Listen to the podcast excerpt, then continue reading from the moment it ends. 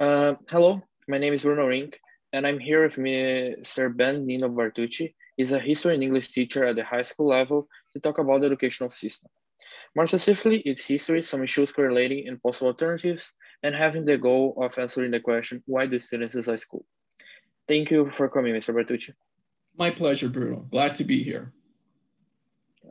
So, for starters, do you have any comment on the question itself or the educational system that you like to give in the beginning? Well, it's, it's such a big question. And as we had sort of said before, perhaps in your writing, you know, there's a big shift in education, and it came in the 1960s in Quebec. Now, we all know that education in Quebec was highly influenced by church and its conservative values and so on and so forth. And then in 1960s, as you remember from Canadian history, there was a quiet revolution and we have secularism that takes over. So the state takes over education and puts in a secular education.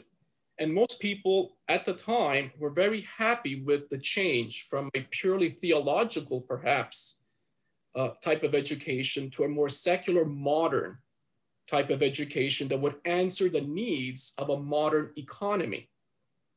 So from the 1960s onwards, things were progressing as intended.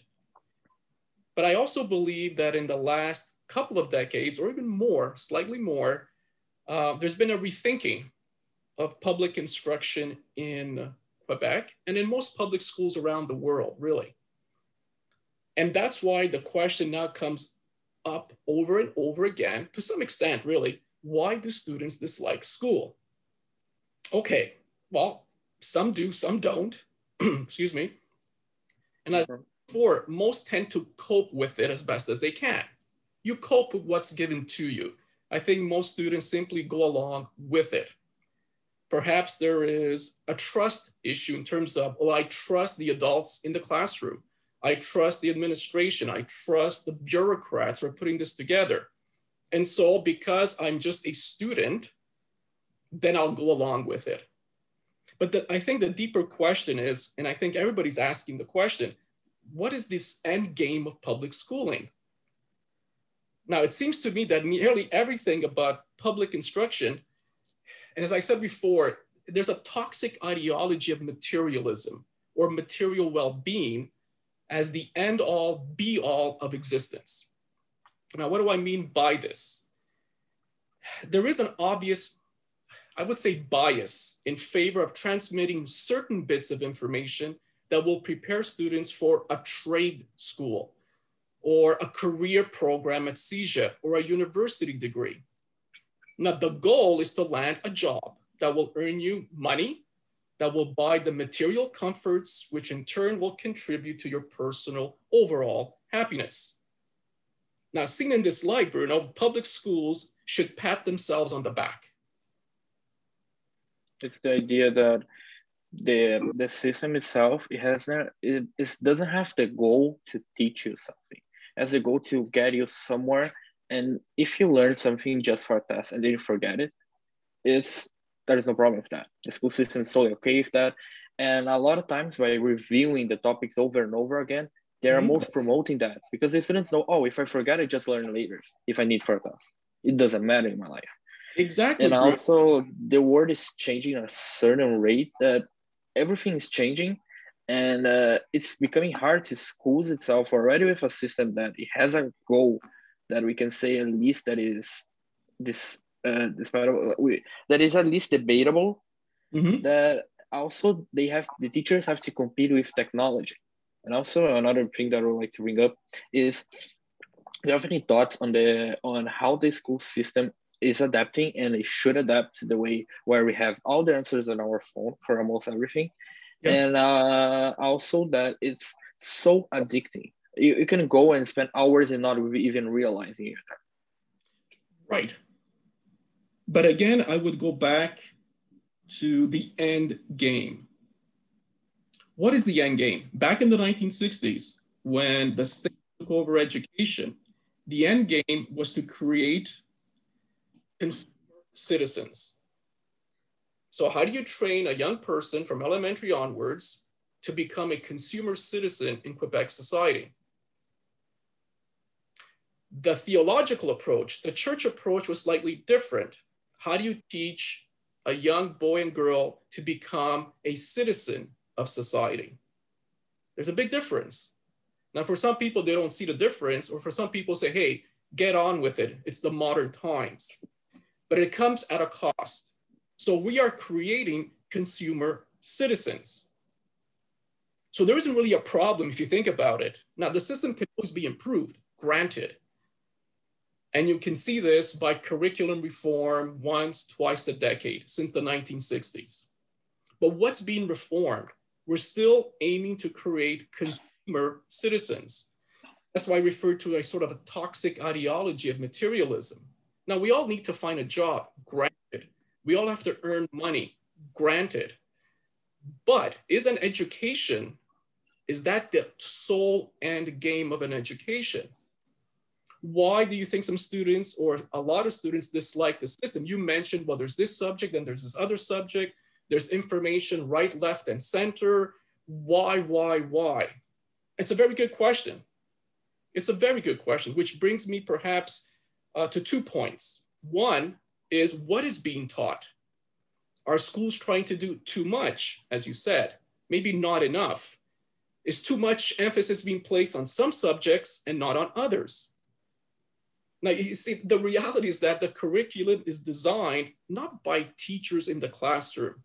The curriculum is designed by bureaucrats. God love them. They mean well, no doubt, but they are, for the most part, disconnected from the reality. They're probably book smart no doubt. They probably have read all these wonderful, great books like Bloom's Taxonomy, fantastic book. But that's a book, it's a theory. And then in front of you, you have human beings, young children becoming young adults. We got a problem. That's why. Now, students successfully will, most of them will graduate, will pass their course, then they'll forget the material.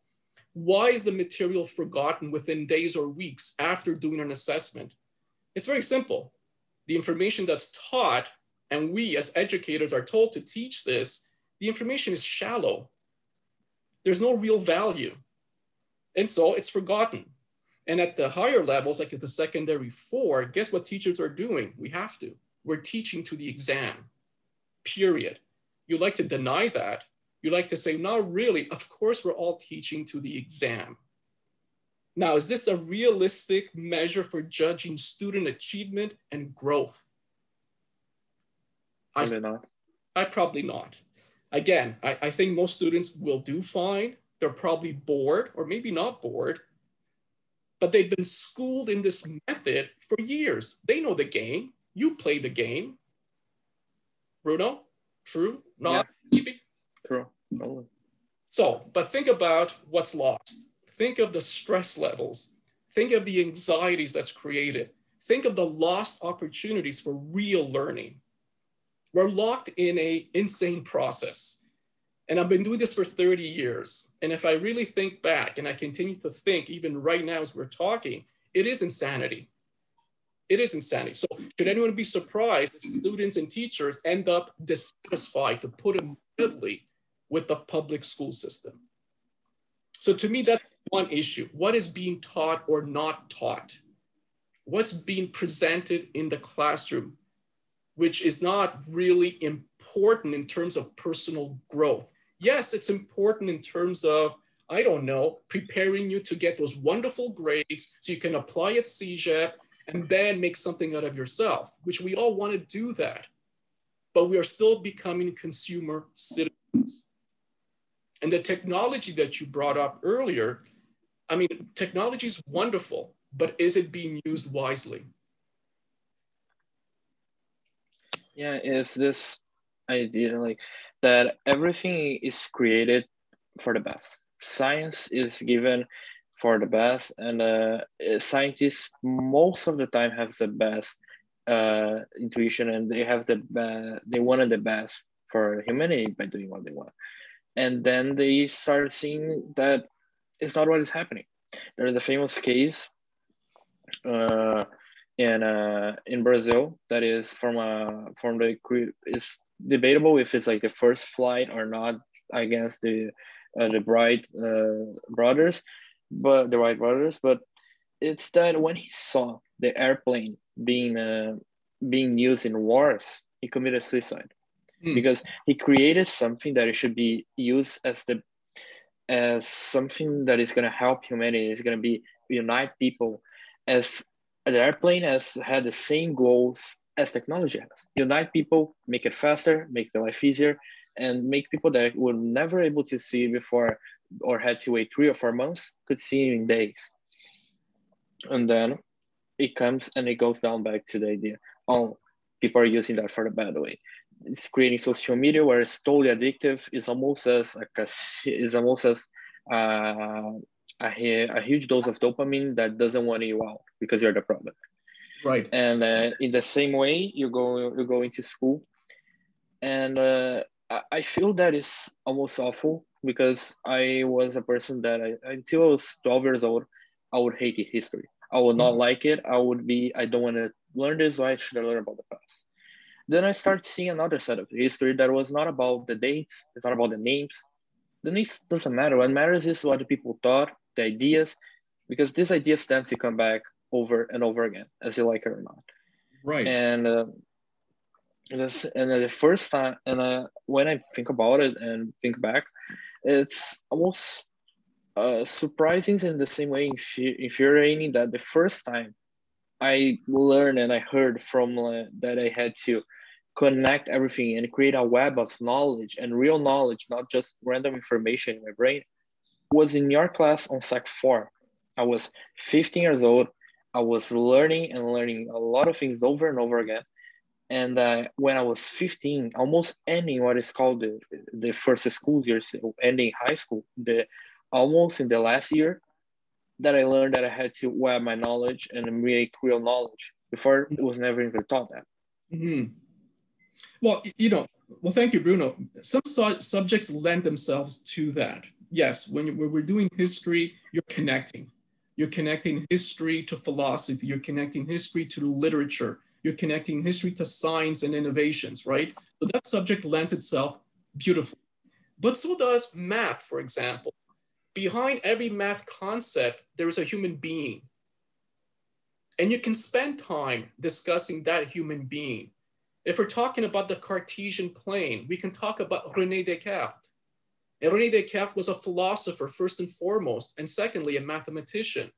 That's incredible stuff that should be brought in the classroom. And I know many teachers want to bring it into the classroom, but at the secondary four level, there's so much pressure to teach to the exam. So at the end of the day, you might get the grades, but you lost out on this incredible opportunity to make those connections, those connections that will stay with you for the rest of your life.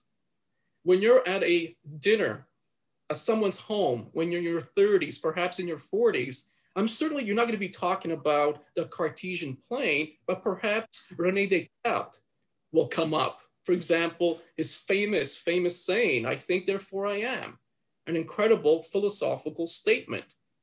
Now that makes for human connection. Yes, there's the technical part, which is fantastic, but sometimes we're so much under pressure that we ignore the human part of the mathematician or the math concepts or the scientific concepts. The same thing goes with Einstein, for example, or Niels Bohr, all very interesting individuals with a private life and that private life can be your private life, my private. In other words, we can identify with some of these individuals. And when we take them out of the equation and just focus on the equation, we've lost out. And that's why two days, one week after the exam, it is forgotten. But attach a name to that equation, attach a personal narrative to that equation. All of a sudden, wow, it's exceptional. It'll stick not just for two days or two weeks, it'll stick for life. Uh, we are, as humans, we are social beings. We need social life. We need to be among society. And it, as you were saying, it's something that I honestly didn't think about before, but is that if we try to teach something in the way that we simply say, this is the fact, learn it, and we remove the thing that defines us as humans, that is being a part of society, mm-hmm. It's basically going against everything that's that humanity created in the last few million years. Yes, yes, absolutely. And part of it is that we've lost the sense of history. And what does that mean? You know, we as the older generation, it is incumbent on the older generation to pass on the heritage of our civilization, the values, the beliefs, the achievements, without excluding the failures. But it is incumbent on us to pass on this tradition, this heritage to the younger generation so they can learn from it and not perhaps make the same mistakes, not to sound like a cliche here. But what's happened is in the last several, several years is that if we do bring up history, it's all negative. It's all negative, especially our own heritage, which is the Western civilization. Everything is negative. I just was watching the news before we came on, and there's a movement in Seattle, Washington, at the Washington University to take down the Washington statue George Washington is a founding father of the United States of America. And they want to take down his statue because some people, actually quite a few young people, with the support of admin to some extent, feel that Washington wasn't someone that should be recognized in history. It is a shameful, shameful thing to see where he is so fundamental to America Yes, is America perfect? No, of course not.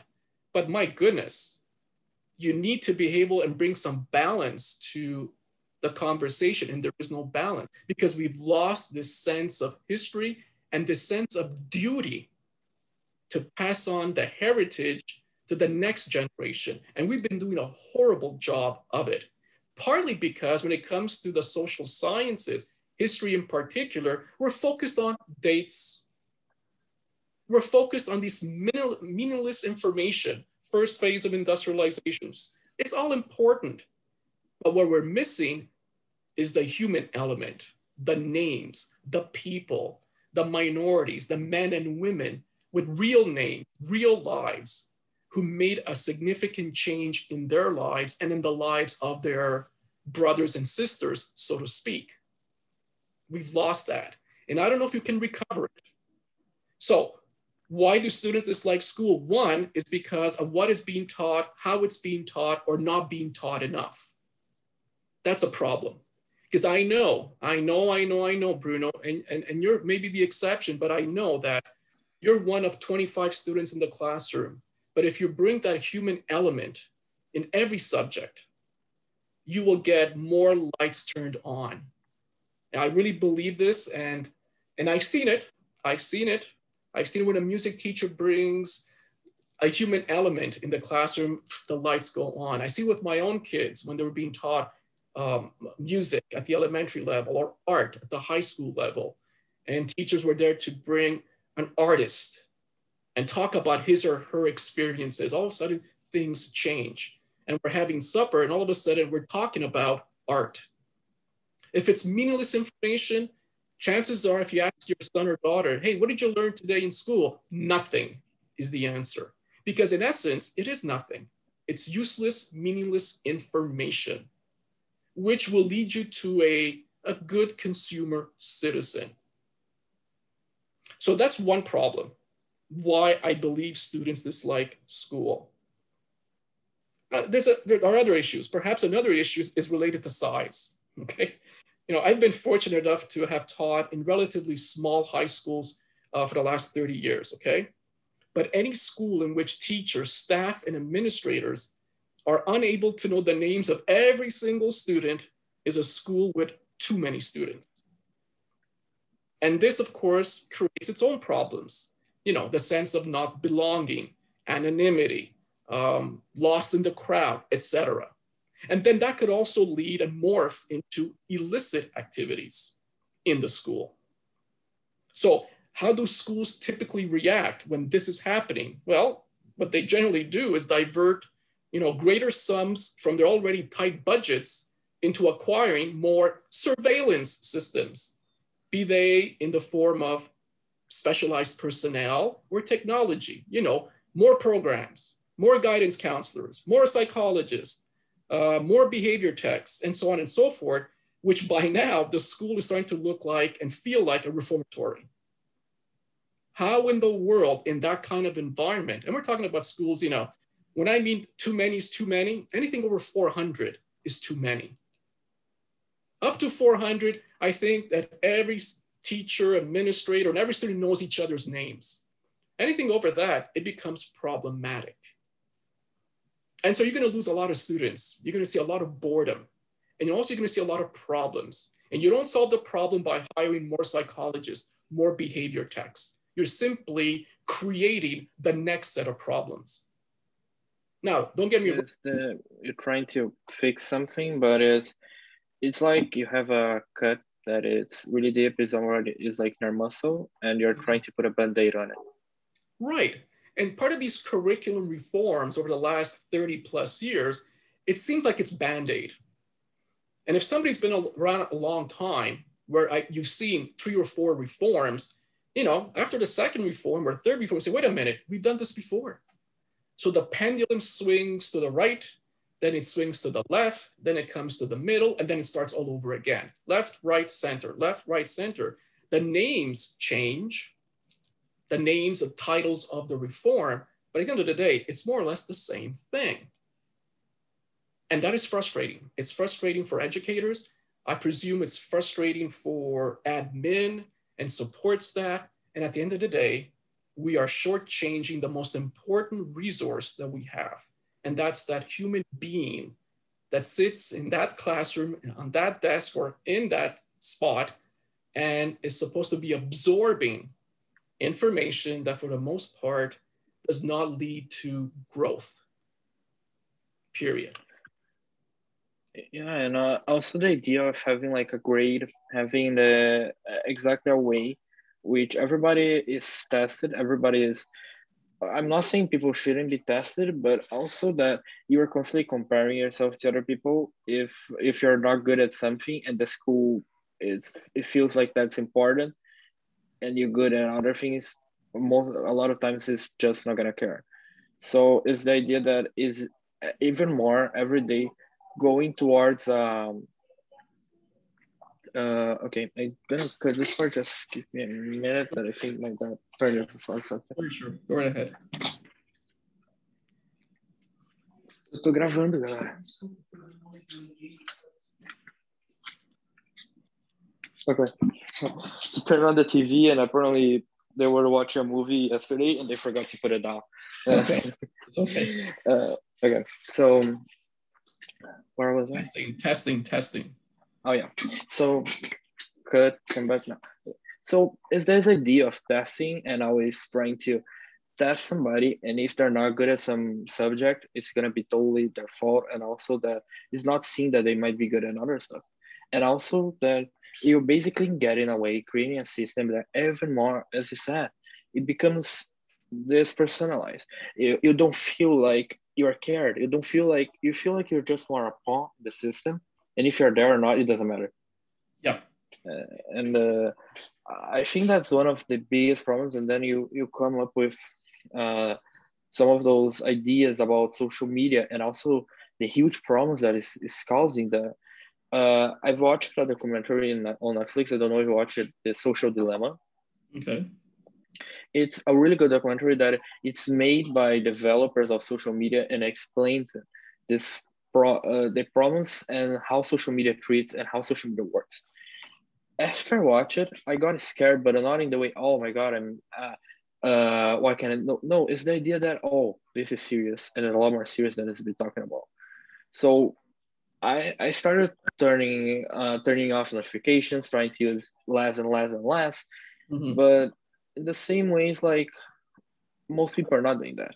And then you have the school where you're not you don't have the sense of belonging and the small amount that you have is being lost every day and yep. then you have the social media that the main purpose is put you as a product and it's really scary where society is it's going because I can remember when I was eight years old or when I was six years old that I would play with toys. I would uh, try to hang out with friends uh, every time. And uh, now I, am like, oh yeah, I want to go to my friend's house. What are you gonna do? Play video games? Yeah, but I want to be there because I have the ceiling from when I was a child. But what someone that is growing up now has ten year old is a ten year old, and our parents think there's no, no problem with social media, so they get social media when they're six. They get devices and are always in devices or six it's not uncommon to go in a restaurant and have a three-year-old on the iPad and the parents are just talking if, if the three-year-old's not even there.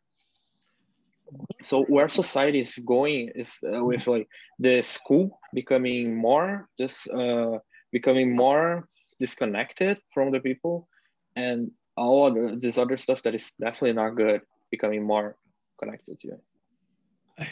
True. And what you bring up in terms of social media and being addicted to it or being dependent on it, um, yes, we see it all the time. Now, whose responsibility is it? Certainly, it's not the big tech companies. They're putting out a technology there. They're going to make a buck, which is fine. You know, it's the free market. We all agree it's wonderful. Okay. And you can use it for good. Of course, you can. But whose responsibility is it to teach young people to use it responsibly? Now, clearly, it comes down to parents, the family is first and foremost. And I understand parents, and I being a parent, there's so much pressure in terms of work and what have you, and paying the bills. Sometimes, whatever device you have becomes the, the most perfect babysitter. I get it. But the last thing you want to do is use that kind of device in the school because it becomes very easy. You can see it. Now, our school has been doing a very good job of trying to limit the use of these devices. Okay, so you only use it if the teacher says, yes, you can use it for educational purposes and so on and so forth. But you know, there was a time when those devices were on all the time, in the hallway, in between classes, during classes. So that's a real systemic problem with devices.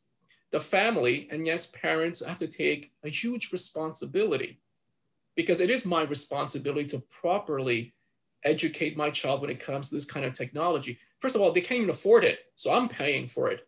So I should have control over it. And so those kind of standards have to be set early and clearly. Then, of course, there's standards at school. And yes, a lot of schools, including our school, is doing a very good job in sort of sending uh, responsible, you know, guidelines when and how to use it. But it is a problem in terms of learning because we've lost this ability to remember. We've lost this ability to memorize. And I know in the sort of new world, we don't use the word memorize or rote learning because God forbid you were to memorize the times table. Well, you know what? There's value in memory. All you have to do is ask the ancient Greeks how they memorized everything. My mother, who's in her 70s right now, she went to high school in Italy. And part of what she studied in literature was, and I must have told you this story. Maybe I did, maybe I didn't. Uh, but they did uh, Dante's Inferno. Okay, thousands and thousands of lines. While she had to memorize hundreds of lines. Until this very day, not high school student at the time, till this very day, she's able to retell via memory hundreds of lines from Dante's Inferno. Now you might say, my goodness, what a waste. You can simply read it. Aha, that's not the point. You've developed a skill that we've lost. We're totally, totally dependent on a device. Imagine the device is on the fritz. It doesn't work. We're lost. We're done. We're finished. So my mom, as a lot of students, and even students today who get a classical education, will use rote learning, rote, because that's important. It develops a skill of remembering. Once you remember, you can engage in a dialogue and you can engage these great ideas. But if you can't remember, you're going to pull up what to try to remember? It's nonsensical. It doesn't go towards this personal growth that we're trying to instill in young people. So what you brought out in terms of technology is extremely important. The second thing that, that I that I got from what you said a few moments ago is exams and assessments. We are crazy because we're using basically students we're treating human beings like lab rats. Assessment, assessment, assessment. Might as well put in a lab coat for educators because that's what we're doing. Well, enough of the assessment because they're not lab rats. You can see the person in front of you. I can see my son. I can see my daughter. I don't treat them as lab rats. They're human beings with feelings. And I can teach them just like you can teach any child in the classroom. It's insane to treat people like that. Now we're told that the learning is based on a continuum, and it is based on a continuum. But don't you think it's unreasonable to inform students that on a specific day and time, the state, the government will evaluate them? And there's so much writing on that single performance. That single performance might determine whether you get accepted at Champlain College or Dawson College or refused because you happen to have a bad day. It's insanity. And just as much as students hate it, most teachers hate it as well. But we seem to be, I don't know, we seem to have no power. We seem to have no influence with the state bureaucrats who, quote unquote, know better. And like I said at the very beginning, they mean well, no doubt. I've known some, some of them. They're just decent human beings, unfortunately, totally disconnected from the reality of the classroom. They probably forgot what it means to be a 15 year old. They're hanging out with too many adults, and that's the problem. Should hang out with young folks. And all of a sudden, perhaps, perhaps there might be a little switch in the thinking. And one, uh, one thing that I, I like to say is that if people actually remember how high school was for them, it would be a lot more interesting society itself to change it in a deeper level and not only reform what is being taught at school, but how it's being taught and what should be taught. Exactly. Because uh, it's this idea that it's basically as you have a uh, it's basically a disease that it keeps creating in order to disease keep developing. So mm-hmm. when somebody is so taught that you should learn it, forget it, keep your life, and that's it learn for the exam, forget, keep your life, that's it. So when you reach 30 years old, most people are gonna totally forget about high school. And when I see sad about education, they're going, oh yeah, I went through that, everybody has to go through that. And that's it. That's how it is. Yeah. Why change it? Mm-hmm. And another topic that you brought is that how memorizing is becoming so less important. And you think, oh, it's not such a problem. And then uh, I started analyzing some stuff. I, when I was in Brazil, you're not allowed to use a calculator. You cannot use calculators. Perfect. I would be able, I was able to know this, uh, how to make a number to the square uh, until 20, 24, around that. Mm-hmm. Today, I can't remember some exact numbers, but 17, if you ask me in the spot, I'm going to take a long time to answer, if I can answer. I don't know if I can. Right. Um, and, it's, and it kept going.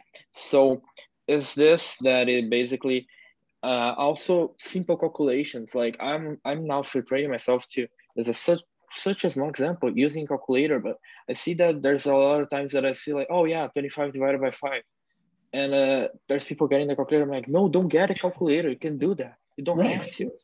Or like or like you have an equation that is basically just uh, something x plus something equals something.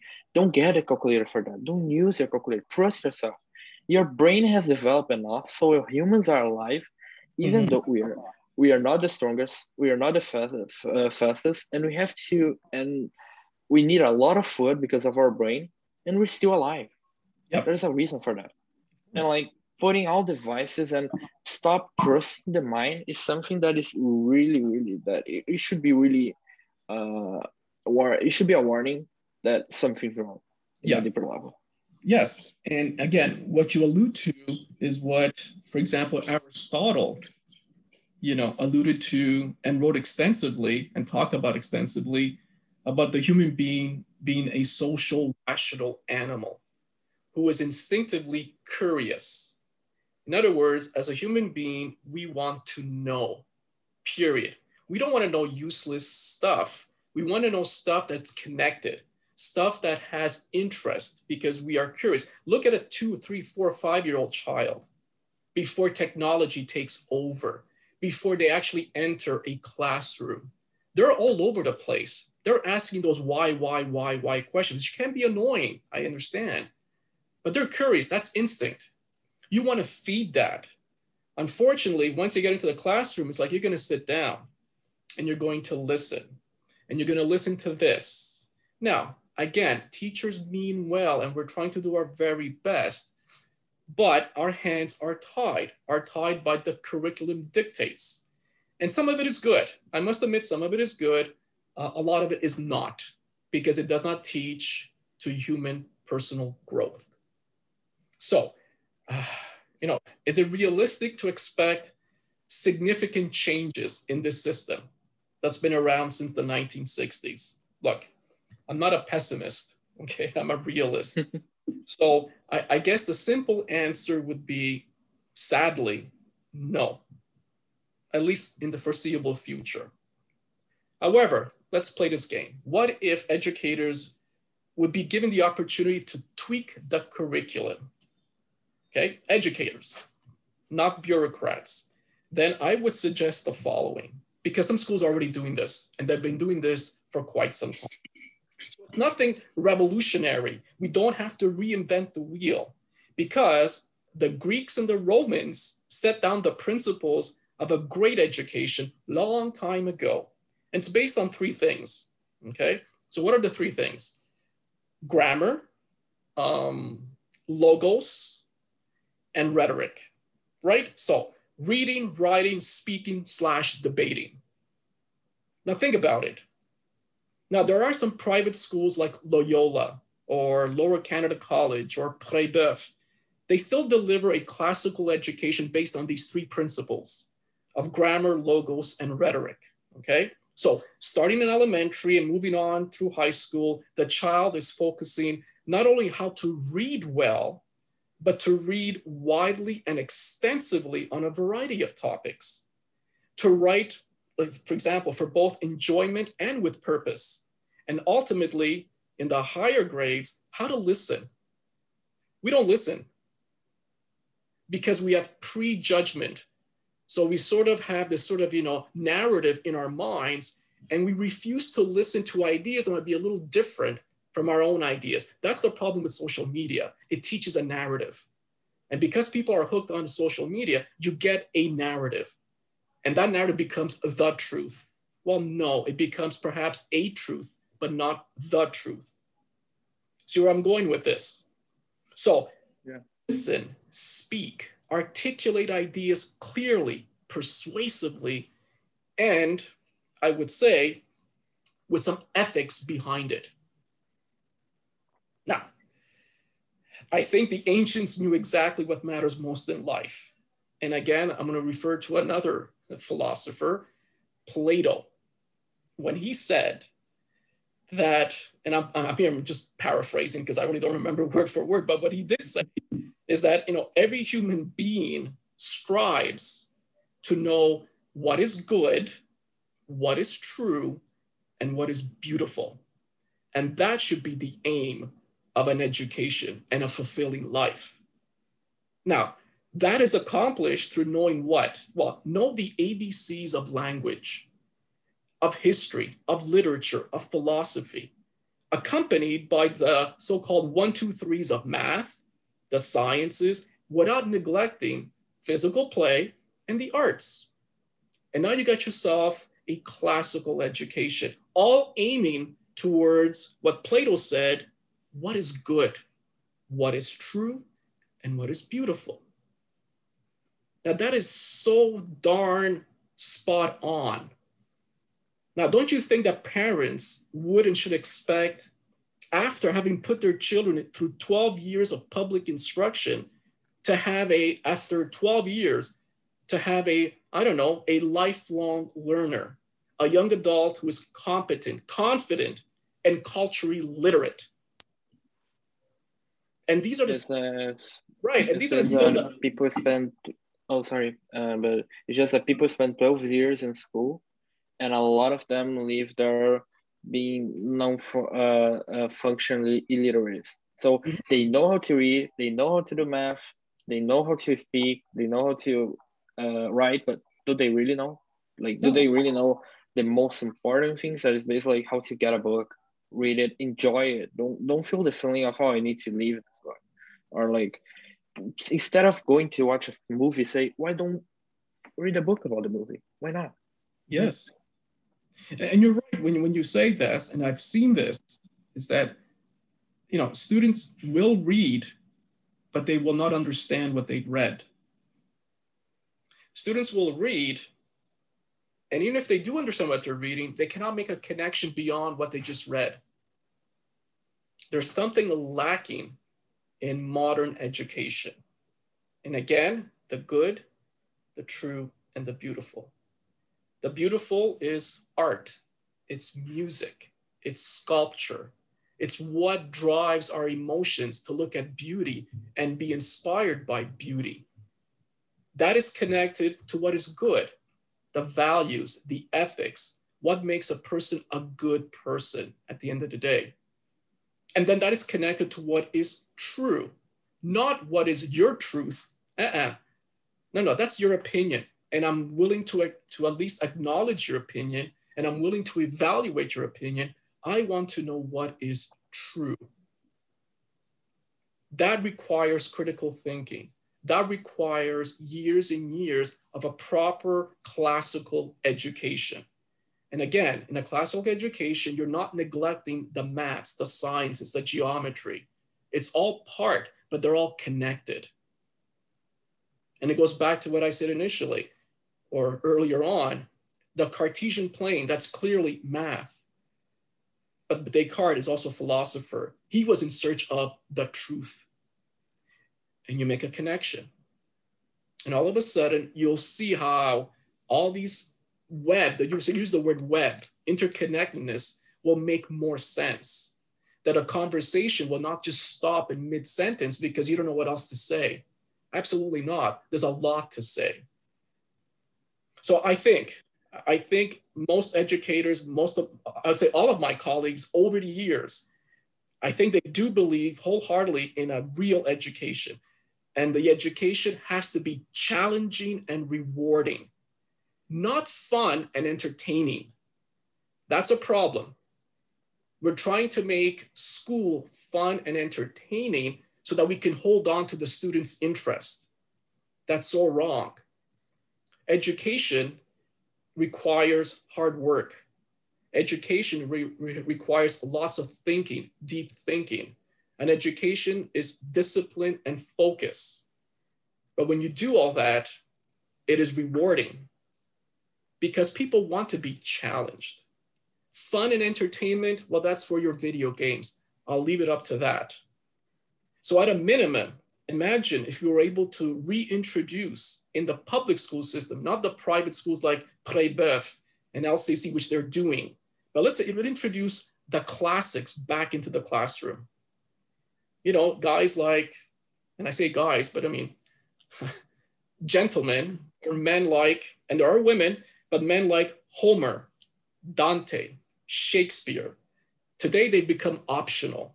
In fact, relics of the past replaced by young adult literature, which for the most part, it's infantile. It lacks the depth of challenging and uh, profound ideas. And the language itself is lacks the fullness which students deserve and need. So in my mind, like with all due respect to Dr. Seuss and J.K. Rowling, man, we can do much better. Students deserve to hear and read Shelley. They deserve to read Homer, Shakespeare, Dante. This is our heritage. And then we ignore these great names in history, along with Plato and Aristotle and Socrates. We're not passing our heritage. And that is a loss, and we'll be paying for it by tearing down statues, for example. It's there a, is um, the, the, yes. the common idea that uh, students and uh, society today is always trying to go for the easiest path. And uh, I remember being in your class that was basically one of the favorite class, my favorite class that I took because they, as I said before, really inspired me, really I really went through it, but also was one of the hardest classes that I took. And I know a lot of people in the in the class didn't like the class because it was hard. So I'm sorry, Bruno. Which class? I'm sorry, Bruno. I, I didn't hear you. Which class are you? Uh, it's your your both classes, both English and history. Oh, history. Okay. Yes. Yeah, English and history in this idea that a lot of people didn't like it because they would say it was hard, it was too hard, and uh, but the feeling that, as you're saying, uh, I can say as personal experience from uh, I feel that from not as long as uh, ago, less than a year, that to get to go do a test or know something and then after I do the test i can remember that. I can i can see that that actually impacted my life and not only got me a grade but i actually got the knowledge from it. It's one of the best feelings and you forget about all the hours that you study you forget about all the the rest that you didn't do because you're trying to do that you simply remember that oh it was good it happened and uh, I can think of other classes that it's not, it's, I don't believe it's fault of the teacher, but it's that, yeah, I took a, I got a good grade. I can't remember, but it's, it doesn't have the feeling because I didn't took effort to do it. So if I didn't have effort, does it have the same uh, feeling? Does it have feel the same after? Do you feel like, oh, I did that? No. Right. No. And it's, and Bruno, there, there's probably two things at work here.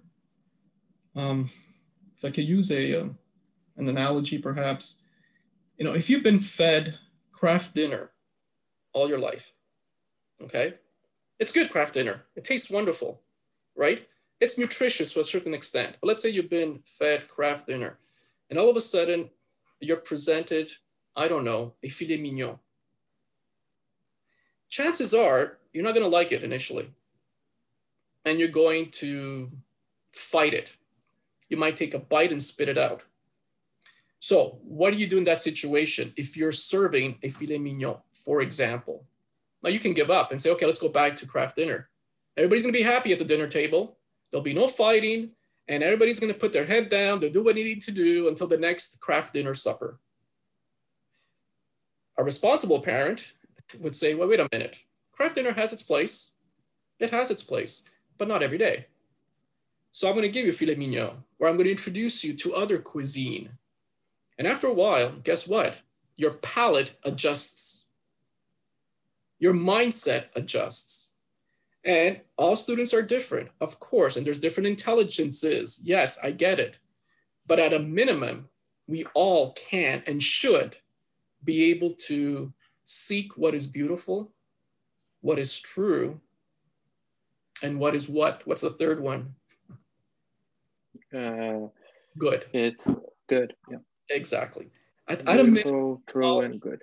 That's right. At a minimum, we all should be able to do that. But there's going to be a lot of fighting. Don't blame the kids. I don't blame the teachers. Um, but there's something fundamentally wrong with the system. So, to avoid the fighting in the classroom, sometimes we turn to fun and entertainment. Sometimes we put on a movie, perhaps too many movies, sometimes. Education is challenging, must be challenging and rewarding. You know, you talk to any athlete, any athlete, you know, they train and train, not because it's fun and entertaining, it's because that's what they need to do to become the best that they can. And education is to become the best that you can as a human being where you receive the heritage and you pass it on while you're doing your job, while you're doing your career, which is extremely important. But your career is just a part of who you are. I don't go around saying, I'm a teacher. I shouldn't be going around, I'm a teacher, and I don't. You know, there's a lot more to me than being a teacher. There's a lot more to you, Bruno, than being a student. And so, unfortunately, we're caught in this game where students are students, and the end game is to get you the grades, to get out of here so you can go to CEGEP and become whatever you want to become. But becoming whatever you want to become is being that human, that total human. not just a, I like to say that, you know, the STEM fields, okay? They will determine future annual earnings. That's true, and go for it. But Shakespeare and Plato and Mozart is going to cultivate your soul and its desire to seek knowledge for knowledge's sake. So, you know, we're putting too much emphasis on the STEM fields, for example, and neglecting the other part. So we need to bring some balance and bring the narrative. Let's not forget the names behind those equations, for instance. You know, I'm, sure you hear it and I hear it. No, what possible relevance and practical benefit uh, can come from learning about Plato or Einstein? Okay, fair enough. Then again, what possible benefit and practical relevance can come from learning about the noble gases in the periodic table? Okay, so my reply is the same knowledge for knowledge's sake, because as humans, and as Aristotle said, we are curious. We want to know. And for some student, wanting to know about science will be them, it'll be for them. So, how do you spark that interest? Well, again, you bring that human element the good, the beautiful, and the true. The science is all about the truth. Fantastic. Ethics is all about the good, what makes a good human being, and so on and so forth. Okay. Yeah. You know, can we somehow go back? And I, and I wouldn't say to go back, but simply to reintroduce what worked for people for many, many years. And then it was decided subtly in the 1960s that there had to be a radical break from a classical education to a modern secular education that's focused on job training and consumer citizenship. Can we marry two of them? Can we marry both? Of course we can. But the system is entrenched. And do people actually want to do that? Because being realistic is a lot easier to keep as it is. And for the government, for the for the consumer citizens, that is mm-hmm. the most the, the biggest uh, portion of our society. So yes, that's the question. And, and, and there's a huge bureaucracy surrounding the educational system. We're talking about thousands upon thousands of jobs. And we're not talking about teachers. We're talking about the bureaucracy that is completely dependent on the system the way it is right now. Imagine trying to change the system. Uh, people are afraid of losing their job, and I understand that. And so keeping the system as is with a reform every so many years, it keeps the system going. But what harm are we doing to children? Or what are we not delivering to children and they deserve a proper education. The private schools, for the most part, the classical education institutions are doing their part. We're not. I think we're failing a lot of students. We're failing the students who are bored, but we're also failing the students who want to know more, who want to make those connections. We don't have the time. So I need you to focus on this equation. I need you to focus on this date because on June 8, that's what counts. And that it doesn't matter if you know if you read something and are able to understand it. It doesn't matter. It doesn't matter if you have connections. What matters is if you know exactly who was the leader of La Patria in this revolution. So. And that's all you need to know. The name. How about the human being beyond that name? And so, in so doing, uh, we are shortchanging the lives of lots of children. And after nearly 30 years of teaching, and I'm getting very close to the end of my career, the only thing I can say is that I've had and will continue to have, you know, a very good experience in the classroom. And after 30 years or nearly 30 years, I really cannot think of a bad day in the classroom. Because Maybe I've been fortunate enough to be teaching the subjects that I love, perhaps. But I also, for 20 years, I taught math, secondary four math. I taught science for 20 years as well. It's only the last few years that I've been teaching two subjects.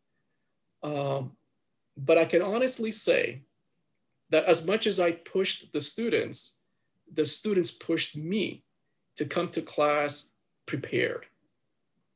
And that's important. And it's a two way street. Um, we cannot get into this system that the student is there as a, as a, I don't know, as receptacle, a, something that needs to be fed information. No, the information needs to be presented and processed by the student. The student needs to be challenged. And once you challenge the students, students will challenge you back. And that is proper learning. That's a wonderful learning environment. Now, not every day was perfect, trust me, but I can't think of a bad day, a day where I would say to myself, you know what, I just want to quit. It's never happened, and knock on wood, it will not happen over the next few years that's left in my career. So the best that teachers can do, and most teachers are doing, is they go into the classroom and they do their very best to deliver what, in many ways, um, they have no choice but to deliver because it's been mandated by higher up. Now, if this sounds very, I don't know, sounds uh, negative, pessimistic, in, in ways it is, and it should be voiced more often because, again, we're dealing with human beings and not lab rats in the classroom. It's not something that you can make a mistake of. No, no. And, and, and look at it this way no matter what, we all, as educators, we all make a difference in a student's life. That difference could be positive, it could also be negative, or it could be neutral, right? I, I, I think back to when I was a high school student, and there's a handful of teachers who I still remember fondly for inspiring me. And then there's a bunch of other teachers, good people, but forgotten in terms of a classroom, a discussion, they're gone and forgotten. They meant well and did their very best. But in other words, will make a difference in a student life, either positive, negative, or neutral. Let's stick with the positive, given that the situation is what it is and the system is what it is. My final point would be it would be great before I retire that we get rid of the bells. It'd be so nice to get rid of the bells you cannot put a time limit on learning. Oh, 80 minute classes, sorry, time to move. Let's move on to the next subject. But what if I wanted to know more? What if I wanted to do more? Can we have blocks perhaps? Three hour blocks. And those three hour blocks in the morning, we can do math or we can do science or we can do history. And you'll have co educators, two or three educators teaching together because knowledge is interconnected.